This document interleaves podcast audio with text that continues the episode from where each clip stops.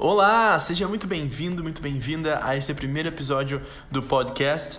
O tema de hoje a gente vai abordar a criação. É, você é nosso convidado, nossa convidada a acompanhar os cultos todos os domingos às 10h30 da manhã pelo Facebook, pelo YouTube, arroba Luterano de Copa ou na rua Santa Clara 307, no bairro Copacabana, no Rio de Janeiro. Vamos lá mais um episódio.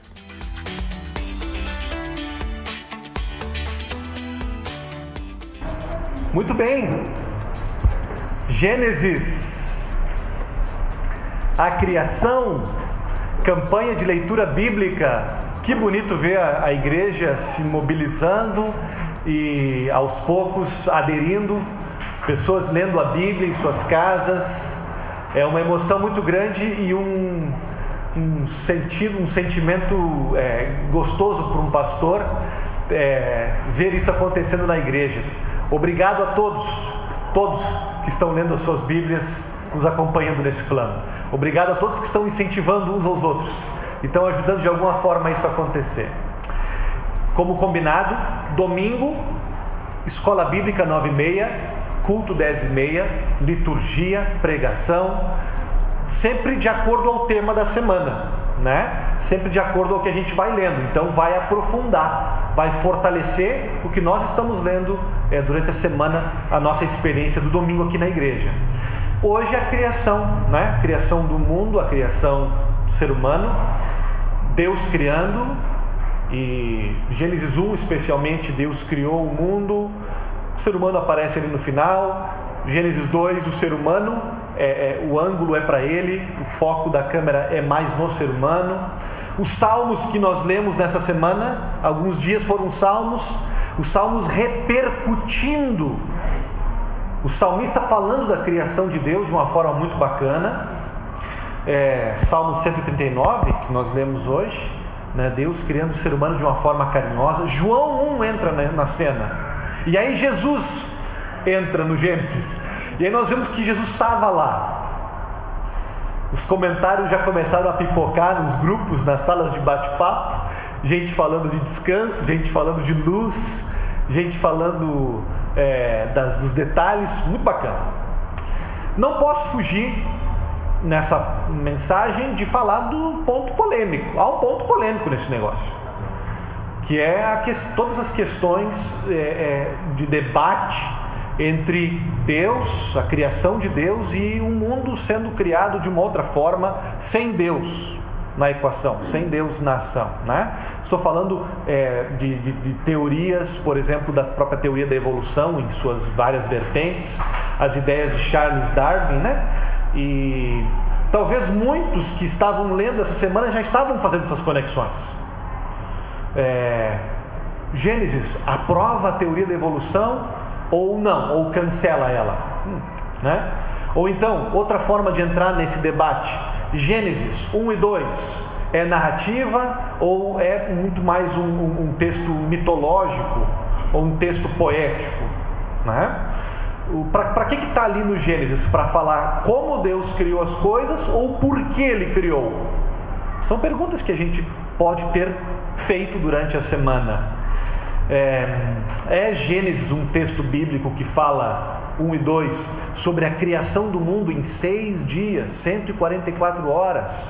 Ou não? Ou é uma, ou é uma linguagem figurada? Ou a palavra para dia no hebraico nos permite pensar em épocas maiores? Né? Muitas pessoas, cristãs inclusive, têm opiniões diferentes sobre isso. Se você está com essas questões na sua mente, não se sinta mal. Não se sinta mal. Se você ainda está procurando esclarecer isso melhor, não se sinta mal.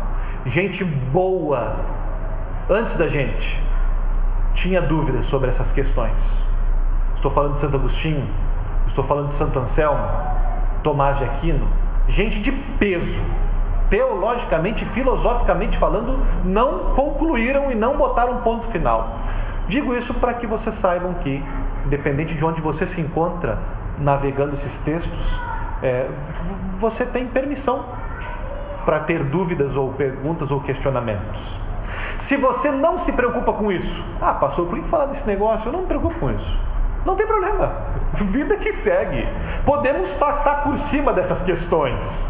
Elas não afetam necessariamente nossa fé de forma negativa. Podem afetar, mas não necessariamente. Se você se preocupa assim com essas questões, com esses detalhes da criação mexem, intrigam você, saiba que você tem direito a querer saber mais sobre isso. E você pode buscar informações e essas informações podem sim robustecer a sua fé.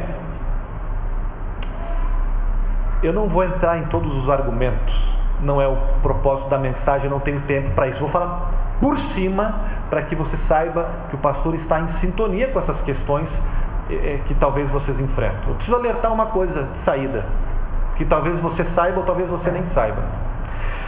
Se você está completamente, se você que está aqui comigo hoje ou vai me acompanhar na, na internet ou no podcast, se você está completamente entregue à teoria da, da, da evolução, por exemplo, abra os teus olhos. Porque existe um debate amplo e sério, questionando cientificamente e filosoficamente a teoria da evolução em seu aspecto mais grosseiro, ou mais amplo, ou mais radical. Há um debate sobre isso. Talvez você não encontre nas revistas das bancas, essas que são feitas para vender, mas lá nos altos rankings de estudos e debates filosóficos e científicos, tem gente questionando as implicações dessa teoria. Então, se você está completamente vendido a isso, abra teus olhos, dê um passo atrás. Por outro lado, se você está tão seguro do que a Bíblia diz, daquela fé mais clássica, da fé da nossa avó, do nosso pai, do texto bíblico literal, eu também te convido a dar um passo atrás. Eu também te convido a ouvir o questionamento ou o argumento de uma outra pessoa na sua interpretação de Gênesis. Porque pode ter sentido, não há, foi falado isso no, no estudo bíblico, não há unanimidade entre os cristãos na interpretação de Gênesis, tanto no lado protestante como no lado católico. E quem pensa diferente da nossa fé, talvez, ou da minha fé mais clássica, não é um herege. Não necessariamente. Pode ser. A gente boa, que muito antes da onda da evolução, do evolucionismo, na verdade, já interpretava ou já questionava algumas coisas gente boa como já vimos. Quer brigar sobre esse assunto? Aprenda a fazer isso com elegância e com conhecimento. Talvez não é o caso de brigar. A gente precisa escolher por que a gente vai brigar. Precisamos nos perguntar se vale a pena brigar por isso. Agora, se vais debater, que pelo menos faça de uma forma elegante sabendo das possibilidades. Quais possibilidades? Rapidamente, eu não vou entrar nas minúcias, tá? Isso fica para a gente aprofundar conversando ou com materiais é, é, durante a semana. Há pelo menos quatro, tá? Pelo menos quatro opções de interpretação de Gênesis. A primeira, Gênesis 1 e 2 são textos narrativos, históricos e literais, corretos. Tudo que está ali está do jeito que aconteceu. O autor foi inspirado pelo Espírito Santo para dizer aquelas palavras ali. Gênesis quer contar o porquê Deus criou o mundo e também quer contar o, o, o como. Por que quer contar o como? Pela palavra, porque isso tem implicação no batismo, porque isso tem implicação na Santa Ceia, porque isso tem implicação na forma como ele se relaciona com a gente, através da palavra. Nesse entendimento, temos que lidar com as críticas, temos que lidar com as pessoas nos mostrando eventuais aparentes contradições, por exemplo. Esse é o entendimento desta igreja. Gênesis 1 e 2, literalmente narrativo histórico. Isso é o que eu creio também. Não estou aqui para colocar isso goela abaixo de vocês, mas para afirmar, sem medo de fugir, de que esse é o entendimento da igreja luterana. Há outras formas de interpretar. Por exemplo, essa é, é, é uma forma de interpretar muito comum nos círculos mais acadêmicos, até mesmo em teologia. Tá? Então tem igrejas e pessoas e cristãos, de novo, bem intencionados e com bom embasamento que acreditam um pouco diferente. Acreditam que Gênesis 1 e 2 são quase contraditórios. Então devem ter sido escritos por, por autores diferentes. Gênesis 1 foi escrito por um autor, inspirado por Deus, sim ou não? E Gênesis 2 por um outro autor. Porque há elementos ali que parecem apontar nessa direção. Nesse sentido, nesse sentido, a pessoa interpreta, ela, ela consegue fazer um bom entendimento, uma boa explicação de Gênesis 1 e 2. Foram escritos por duas pessoas diferentes e mais tarde alguém do povo de Deus, um editor, digamos assim, combinou os dois relatos e viu que eles eram possíveis ser coadunados no mesmo texto, no mesmo livro. Há um problema com isso, é, que é a questão de como Jesus viu o Antigo Testamento. Jesus tinha uma alta perspectiva do Novo Testamento, uma visão muito alta, muito séria, muito positiva de como o texto estava ali. Talvez a ideia de dois autores, de um editor colocando os textos juntos, pode, talvez, possa interferir na nossa fé, no nosso entendimento de como Jesus via isso. Jesus mesmo, vimos semana passada, disse: gente, não tirem não, não, não, não mexam em nenhum tio, não mexam em nada desse texto sagrado, porque o que está aqui está valendo. É, é, é, uma, é uma linha de raciocínio. Uma outra forma de interpretar, uma terceira forma de interpretar, acreditar que Gênesis 1 não estava falando de textos, de dias literais de 24 horas, porque a palavra ion para dia no hebraico pode significar um período mais amplo do que 24 horas e outros argumentos por esse estilo. Não sei até que ponto isso resolve as perguntas que a gente tenha, que o mundo faz sobre Gênesis, mas essa é a interpretação mais comum de quem prefere sintonizar Gênesis com uma, alguma teoria da evolução interpretar que quando Deus criou o mundo não foi necessariamente numa semana de 144 horas. Há uma outra abordagem ainda, uma quarta abordagem, onde interpreta Gênesis 1 e 2 do mesmo autor. Ambos textos inspirados. Porém, Gênesis 1 como um texto mais poético, com uma certa liberdade artística, de contar as coisas, e o texto de Gênesis 2 como um texto mais histórico, narrativo. Isso explicaria as incongruências, as diferenças nos detalhes. São formas de interpretar. Como eu disse para vocês, talvez você vai estar dizendo para mim, pastor, adorei esse negócio, quero saber mais. Outro dia. Ou conversamos depois. Ou passamos material para vocês. Não é o ponto da pregação. Talvez você está pensando, pastor, não me interessa, eu já quero avançar para alguma coisa mais relacionada à minha fé. Ótimo, chegamos no momento. Eu só preciso colocar para vocês o cenário de como essas questões são vistas hoje dentro e fora do cristianismo. E eu não fugi também de posicionar-me, até porque estou representando a nossa igreja. A nossa igreja afirma a crença no texto bíblico Gênesis 1 e 2 de forma narrativa. Entendemos que eles são consoladores para a gente dessa forma. Independente se você está completamente alinhado com a fé desse pastor ou dessa igreja, eu acho que eu vou trazer a partir de agora vai valer a pena. E vai servir, porque se presta para a gente, para nossa fé, independente das nuances e dos detalhes da interpretação de Gênesis.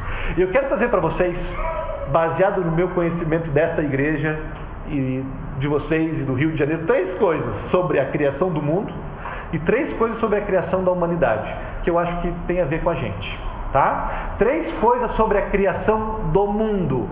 Tinha mais para falar, entenderam? É destaques. Eu escolho pensando em vocês. Tinha muito mais para falar. Três coisas sobre a criação do mundo. Primeira delas, não sei se vocês perceberam, mas há uma hierarquia especialmente em Gênesis 1, fica muito claro. Há uma hierarquia na criação. Né? Sabe que se a gente pegar esse texto aqui de Gênesis e logo querer fazer comparativo com o que o meu professor fala na aula de física, de biologia, com a teoria da evolução, a gente está pegando o texto de saída errado. Não que a gente não possa fazer essa conversa entre um questionamento da atualidade, entre um ponto de vista da atualidade uma teoria da atualidade. Mas o que a gente primeiro deveria fazer quando a gente lê Gênesis 1 e 2, me ajudem, alunos de, lei, de português, de literatura, o que a gente faz com o texto? Princípios de interpretação de texto. Como é que a gente interpreta um texto de forma é, justa, honesta? Primeira coisa que a gente faz, a gente se pergunta para que ou para quem o texto foi escrito original. Primeiro de tudo, a gente pergunta. A gente pergunta para Apocalipse, a gente pergunta para Mateus, para os Salmos, para quem esse texto foi escrito, quem era a audiência original. E daí a gente começa. E depois a gente chega em questões atuais. E é importante a gente perguntar para quem esse texto foi escrito. Nós cremos que esse texto foi escrito por Moisés. Isso é muito tempo depois que a criação aconteceu. Tradicionalmente, o povo do Antigo Testamento, do Novo Testamento, dá a Moisés a autoria desses livros. O Espírito Santo contou para ele exatamente como as coisas aconteceram. E ele narrou. Narrou quando? Para quem? Narrou para o povo de Deus que estava saindo, saindo do Egito. Para ter um relato, para conhecer de onde eles vieram, quem era o Deus que tinha uma aliança com eles. E aí a gente começa a resolver ou a entender alguns problemas específicos do texto. Qual era o problema que Moisés estava tentando resolver escrevendo o Pentateuco, escrevendo o Gênesis? Qual era a grande questão de Deus naquele momento? A grande lição para o seu povo? Idolatria.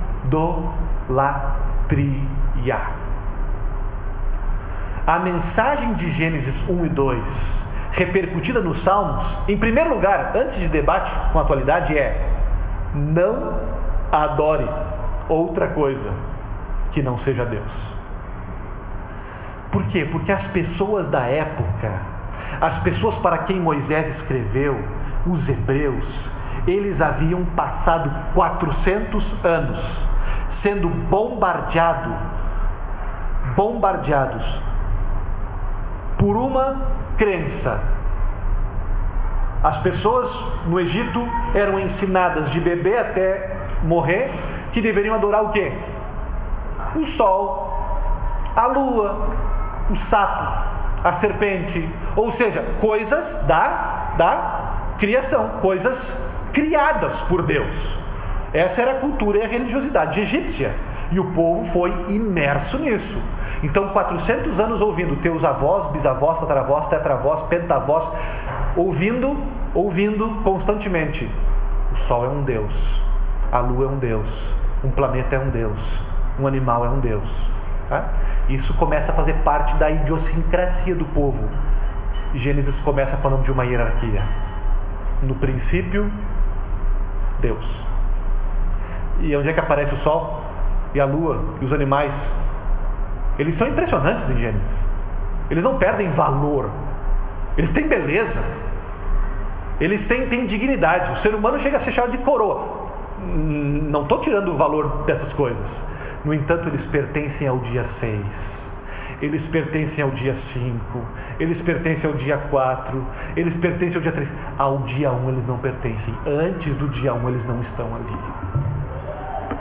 Gênesis está colocando um ponto de origem nas coisas e há uma hierarquia.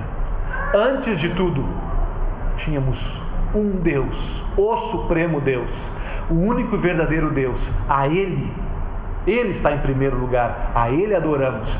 E as coisas criadas com todos os seus valores não estão nesse, nesse patamar. Tenha certeza, Gênesis quer dizer para os hebreus e para a gente, tenha certeza de que você entenda a diferença entre Criador e criatura, entre Criador e coisas criadas, e que você jamais se ajoelhe ou seja um devoto de alguma coisa criada por Deus. Pastor, mas eu não adoro os astros, eu não adoro coisas criadas. É mesmo? Não? Pense de novo. Porque nós seres humanos temos esta tendência a adorar coisas que foram criadas por Deus. Coisas boas, mas que não são Deus. Colocar outras coisas em primeiro lugar. Gênesis quer fazer uma guerra contra a idolatria. Faça Deus, de Deus, a sua fonte de segurança. Faça de Deus a sua fonte de refúgio, a sua fonte de sabedoria, a sua fonte de esperança. Faça de Deus a sua confiança. Faça de Deus e nada vai escravizar você. Nada vai te dominar. Você não vai ser escravizado pela opinião, a opinião dos demais. Você não vai ser escravizado é, pela, pela. Não vai ser o fim do mundo se você passou o carnaval sem achar um namorado. Não vai ser o fim do mundo se a tua carreira não decolou ainda. Faça de Deus a tua fonte de segurança e não vai ser o fim do mundo se você engordou uns quilos nesse verão. Faça de Deus a sua fonte de esperança, de graça, de prazer, de plenitude. E você não vai ver as questões do dia a dia como as últimas questões, como as mais importantes de tudo. Porque Deus, diz Gênesis, estava lá antes. Ele é o número um porque é nele que está a satisfação da gente. E a hierarquia aqui, ela é para nos ajudar, ela é para o nosso bem. Deus começa anunciando que fez tudo, porque Ele sabe que se nós não o colocarmos em primeiro lugar, se não for Ele a fonte de valor para a gente, alguma outra coisa nós vamos colocar ali, nesse trono, e essa coisa vai nos dominar, e essa coisa vai nos controlar, e essa coisa vai nos pegar pelo pescoço e vai nos colocar no chão. Ou vai ser romance, ou vai ser família, ou vai ser carreira, ou vai ser diploma, ou vai ser dinheiro. Alguma coisa vai nos escravizar. E a gente vai se odiar a cada minuto que a gente não tiver aquilo. E a nossa autoestima vai para o ralo, pela privada, e a nossa vida vai ser vazia. Deus e o Gênesis não quer isso da gente. Nós entramos, gente, no dia 6. As coisas criadas entraram ao longo da semana. A gente não pertence ao dia 1 um, ou ao dia 0. Nós não estávamos lá atrás, antes de tudo. Deus estava. E a natureza, por mais maravilhosa, por mais majestosa que ela é, também não pertence ao dia zero há uma hierarquia para o nosso bem. Porque se nós decidimos equiparar Deus e as criaturas, Deus e a gente, tudo vai por água abaixo. Tudo vai se desintegrar na nossa vida. Seremos as pessoas mais infelizes da face da terra. Gênesis começa falando contra a idolatria, dizendo, dizendo há uma hierarquia nas coisas. Deus está fora. Deus está por trás. Por isso ele merece ser o único Deus da nossa vida. Segunda coisa sobre a criação: há uma unidade. Unidade nas coisas. Percebam no relato. Diferentemente dos relatos da criação de outras religiões, de outras culturas, de outros povos, onde nos é dito que Deus criou o mundo espiritual e o mundo espiritual é bom. E o mundo físico, o mundo material, o mundo onde habitam os seres humanos, foi uma consequência, foi uma queda, foi um acidente de percurso criado ou por deuses menores ou por algum tipo de acidente de percurso. Outros relatos nórdicos das séries que a gente gosta de assistir, o relato é: Deus criou um mundo espiritual maravilhoso, bom, e o mundo físico, o mundo material, é um submundo, é um mundo de segunda classe, é um negócio que não tem a ver com Deus, não com o Deus principal. Gênesis coloca Deus criando espírito e matéria com o mesmo amor, com a mesma inteligência, de uma forma unida, de uma forma integrada. Deus inventa as coisas do mundo espiritual e as coisas do mundo físico com o mesmo zelo, com o mesmo entusiasmo. Deus é o Criador do céu e da terra, Deus é o Criador do mundo espiritual e Deus é o Criador do mundo físico, do mundo material. Ele é o Senhor de tudo. Ah, pastor, mas isso eu já sabia. Ok, que bom. Mas então viva de acordo com o teu conhecimento. Porque a tendência que a gente tem, falo para cristãos, é de acreditar nesse negócio, mas quando vai viver a vida, a gente começa a fazer diferença entre mundo físico e mundo espiritual. Dou um exemplo para vocês: pecado. Qual é o pecado mais grave? Normalmente são pecados que têm a ver com o nosso corpo. Pecados de natureza sexual, pecados de comer, de beber, de fumar, esses são os pecados principais. Veja, pensando que o mundo físico é mal, mas pecado da fofoca, pecado da intriga, pecado da hipocrisia, o pecado dentro, o pecado espiritual, esse a gente não dá tanta bola. A gente acha que não é tão importante assim. Tem em muitas igrejas um ranking de pecados e alguns pecados do mundo físico são mais. Esse a gente tem que corrigir, pastor. Esse tu tem que falar contra esse pecado aí. Mas o pecado que a gente pratica no mundo espiritual, escondido, esse, ah, isso não é tão importante. Né? Consulte a sua consciência para ver se não está isso aí dentro. Outro exemplo, questão de ambientes. Quando a gente pensa, por exemplo, que há ambientes mais sagrados que outros, né? um templo, porque é o lugar da religião, da fé espiritual, deve ser mais importante, mais especial, mais sagrado que uma praça, que uma favela. Temos que cuidar. Alguns nós sacralizamos alguns espaços porque eles têm a ver com a fé. Nada contra a gente ter amor e carinho pelas, pelo, pelo ambiente da fé, mas o mesmo amor e carinho a gente poderia ter os mesmos olhos positivos nós poderíamos ter para nossa casa, para nossa escola, para a fábrica e para as ruas onde a gente passa, porque Deus habita nos dois lugares. Porque os dois lugares são criados por Deus com o mesmo amor e com o mesmo entusiasmo. Estão me entendendo as implicações desse negócio? Na filosofia tem uma palavra para isso: dualismo. Nós não somos dualistas, os cristãos não são, os hebreus não somos. Nós entendemos que tudo é unido, é integrado e Deus nos criou alma e corpo com o mesmo amor. E é por isso que as promessas de final dos tempos abarcam o mundo criado físico. Por isso que Jesus ressuscitou.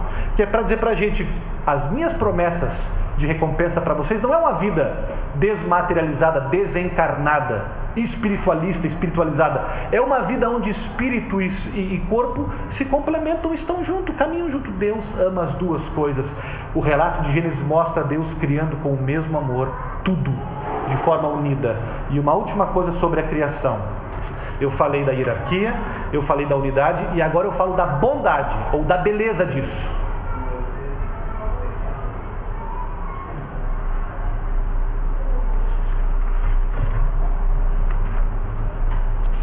Deus fez tudo. E depois de ele criar tudo, ele dizia: Ele dizia, é muito bom. É muito bom. Vocês viram isso? Dia 1. Um, e fez Deus isso. E viu Deus que tudo era bom. Dia 2. E viu Deus que tudo era bom e viu Deus que tudo era bom. Era como se ele estivesse dizendo: Agora eu me puxei. Ele concluía algo e dizia: Uau, uau, que coisa maravilhosa que saiu das minhas mãos. Deus exclamava de prazer, de satisfação, na medida que ele ia criando cada coisa. O que, que significa isso? Que Deus não valoriza ou não exclama apenas com a religião. Que Deus criou tudo, tudo com exclamação, com ponto de exclamação. Que Deus exclama pelas coisas que a gente faz aqui na igreja? Claro que sim. Que Deus diz uau para quando o povo dele está reunido na igreja. Isso tudo é importante para ele. Mas também é importante as outras coisas que a gente tem e faz na semana.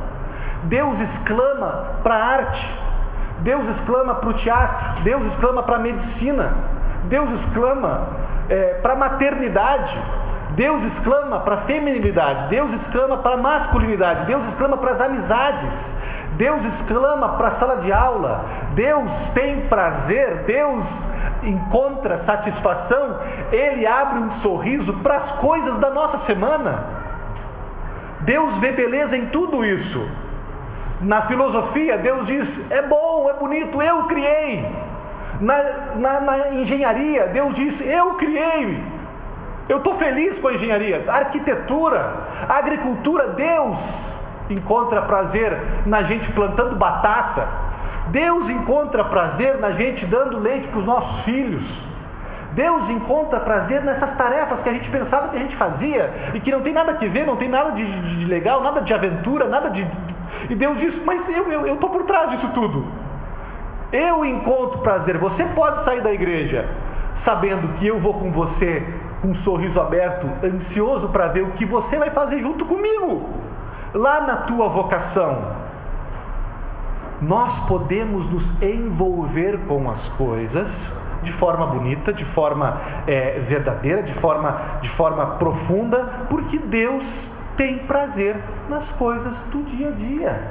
Porque tudo foi criado por Ele e Ele, por trás de tudo, disse: Isso é muito bom. Deus valoriza, Deus aproveita, Deus aplaude, Deus desperdiça. Não desperdiça.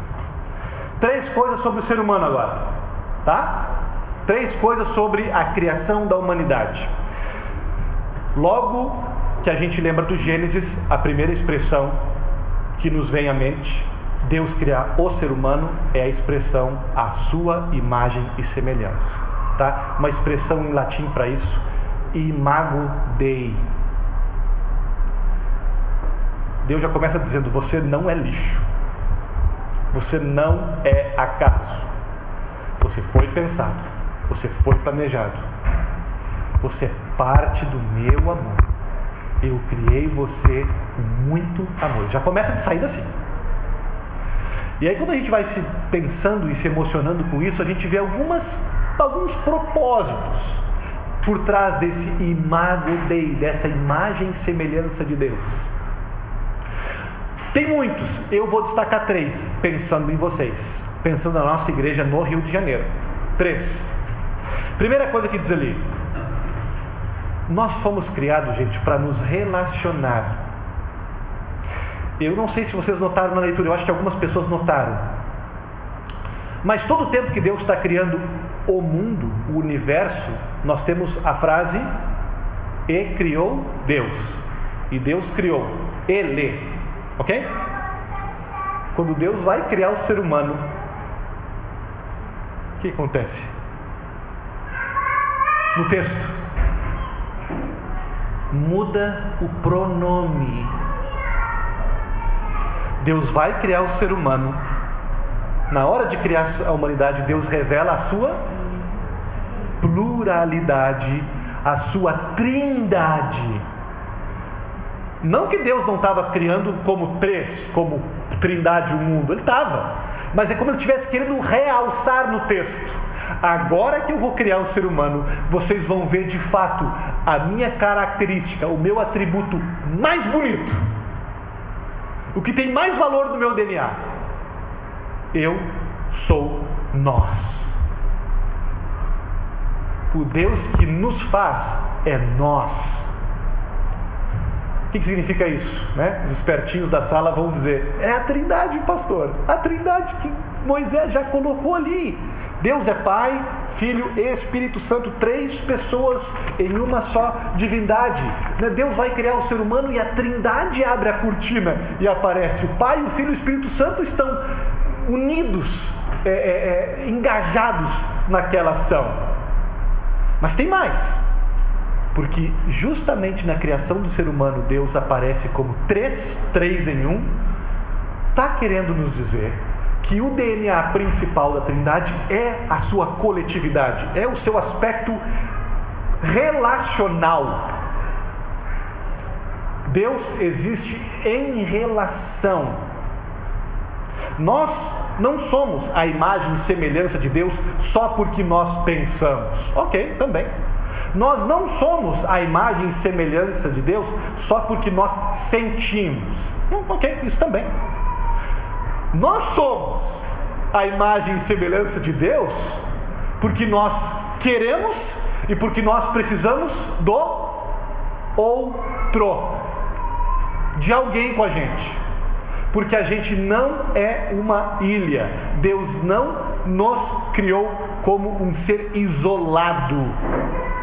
Porque ele já era assim. Deus, antes de criar o ser humano, ele já vivia três pessoas se retroalimentando de amor, de afeto, de amizade, de carinho. Deus, gente, antes de criar o ser humano, Deus não estava deprimido e dizendo assim: eu preciso botar o meu amor em alguém, alguma coisa, eu preciso criar um objeto.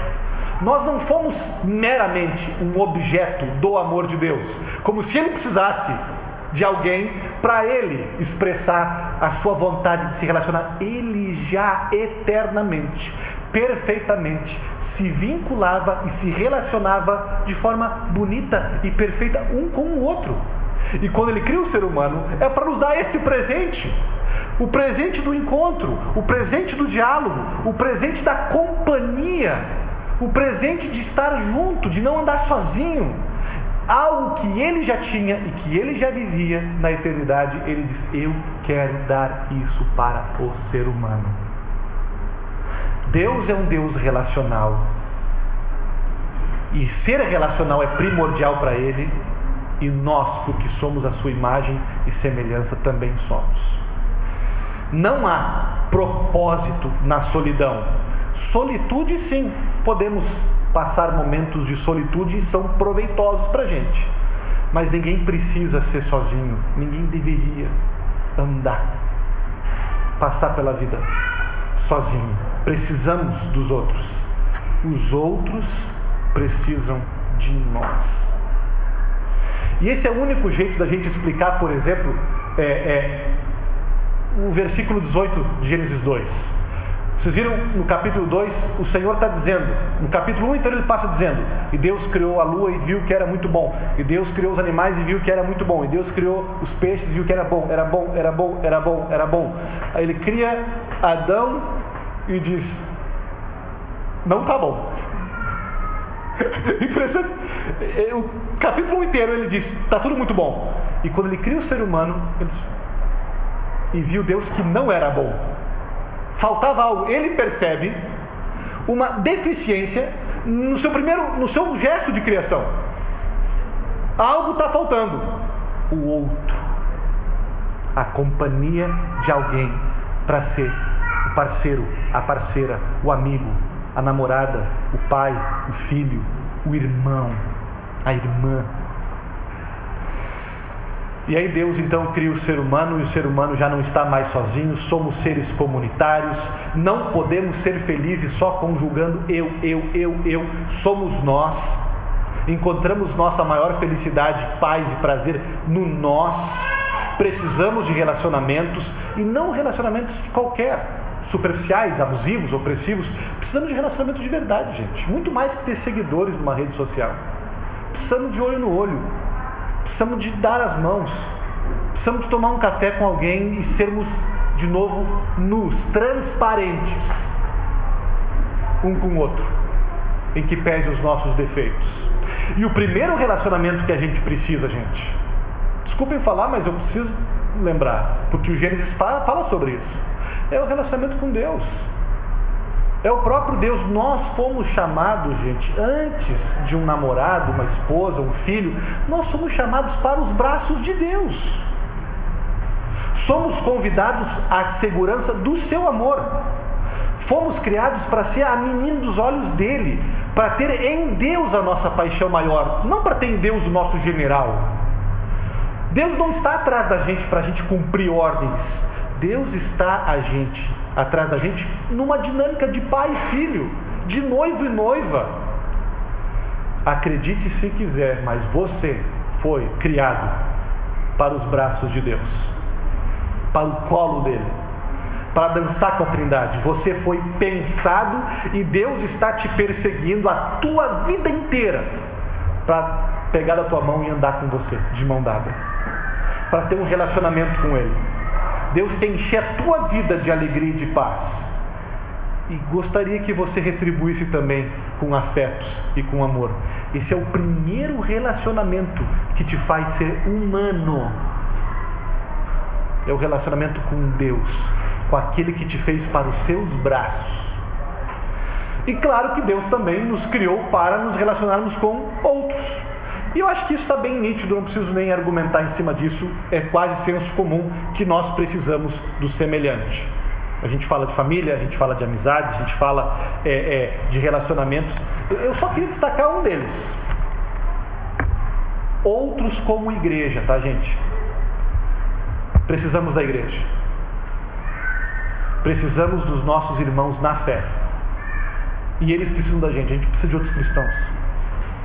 Outras pessoas que conhecem Jesus e andam com Ele, talvez há mais tempo que a gente, para nos ajudar a enxergar as coisas que a gente não está enxergando. Para ajudar a mostrar um outro lado que a gente não está percebendo, para eventualmente colocar um espelho diante da gente e dizer: te liga, olha o que você está fazendo, para nos acordar de um sonho maluco, de uma fantasia maluca que vai nos levar para o buraco, que vai nos levar para a sepultura. Precisamos. E precisamos dessas pessoas quando a gente cai e se dá conta que caiu, mas tem vergonha de voltar ou de se levantar, ou nem tem força para se levantar e alguém que diga: Vem comigo. Porque na igreja você não é demitido. Porque na comunidade dos seguidores de Jesus, não importa se você perdeu o controle, se você perdeu o dinheiro, não importa se, se, se, você, se o seu fracasso te levou para a capa dos jornais. Deus não vai embora e os seus filhos não vão embora da sua vida.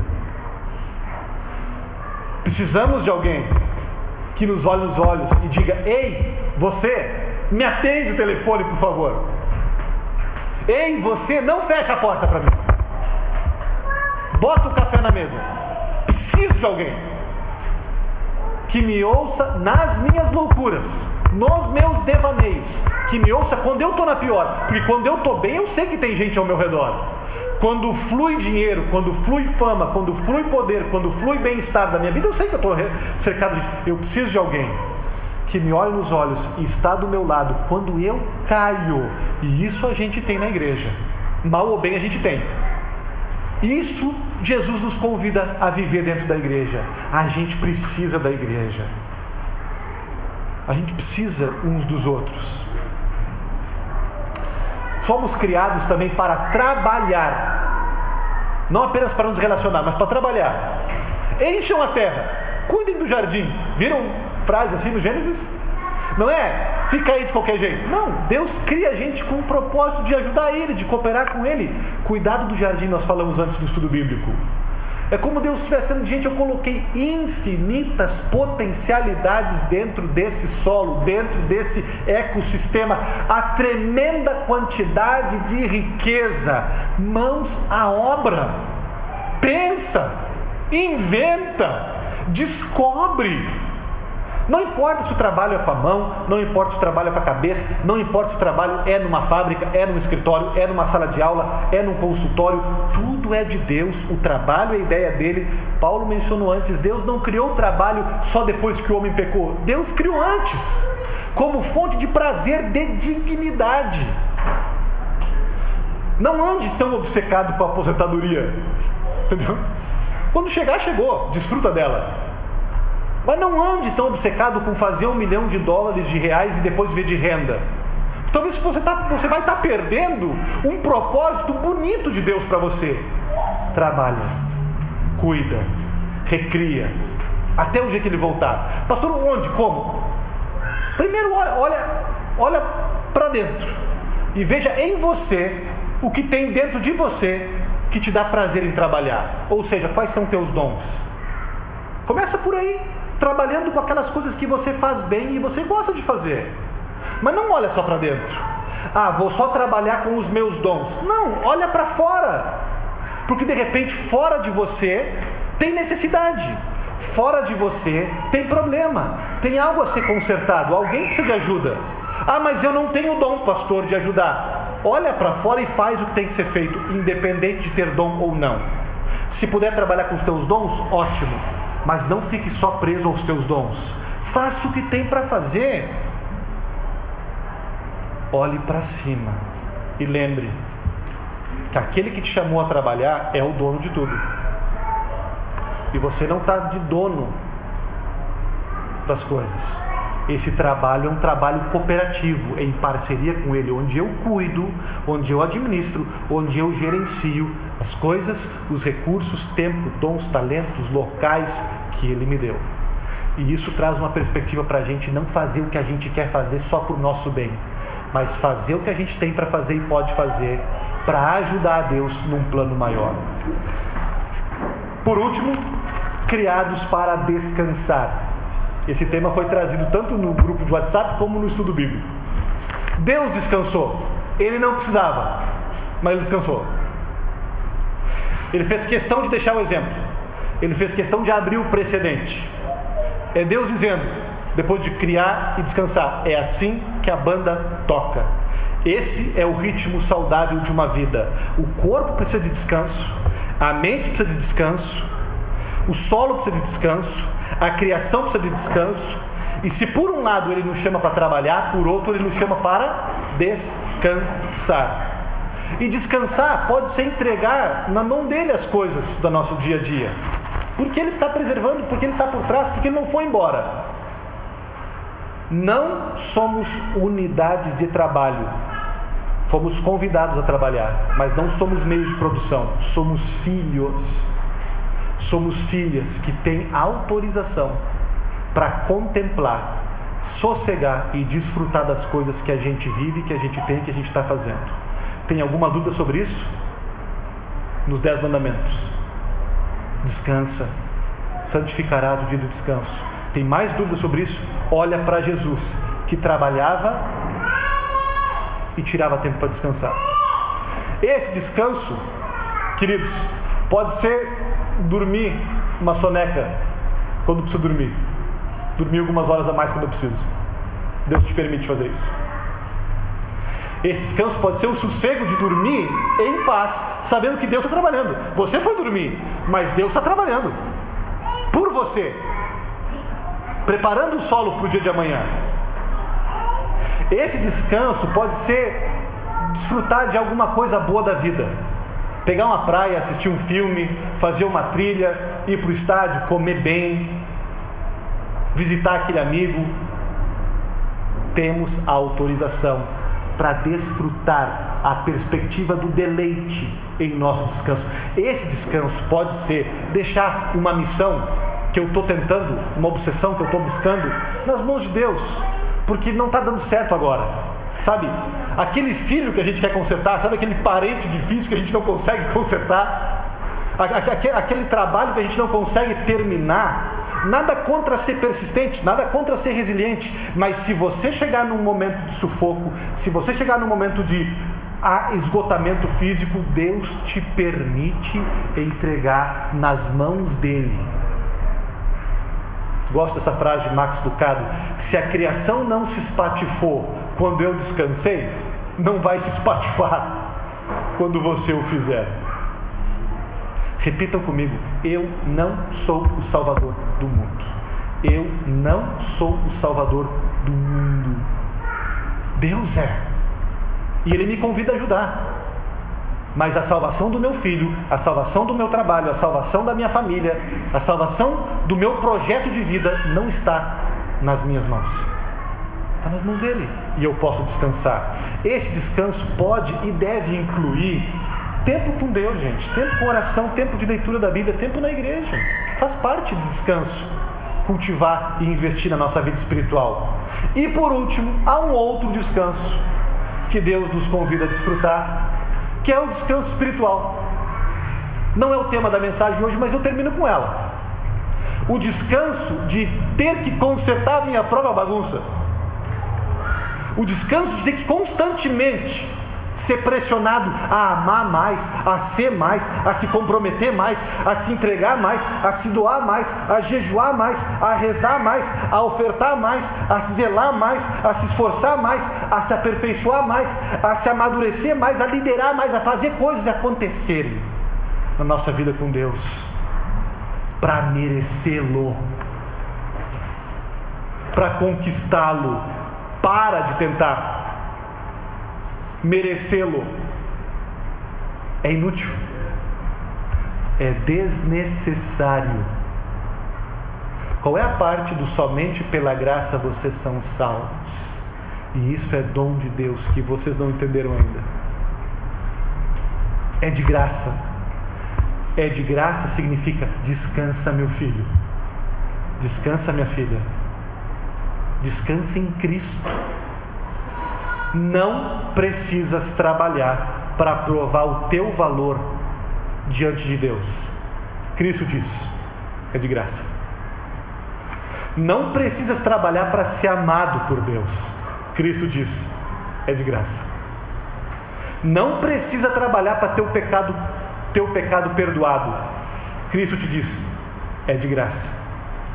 Não precisa trabalhar em contrapartidas para que Deus te aceite. Cristo te diz: é de graça.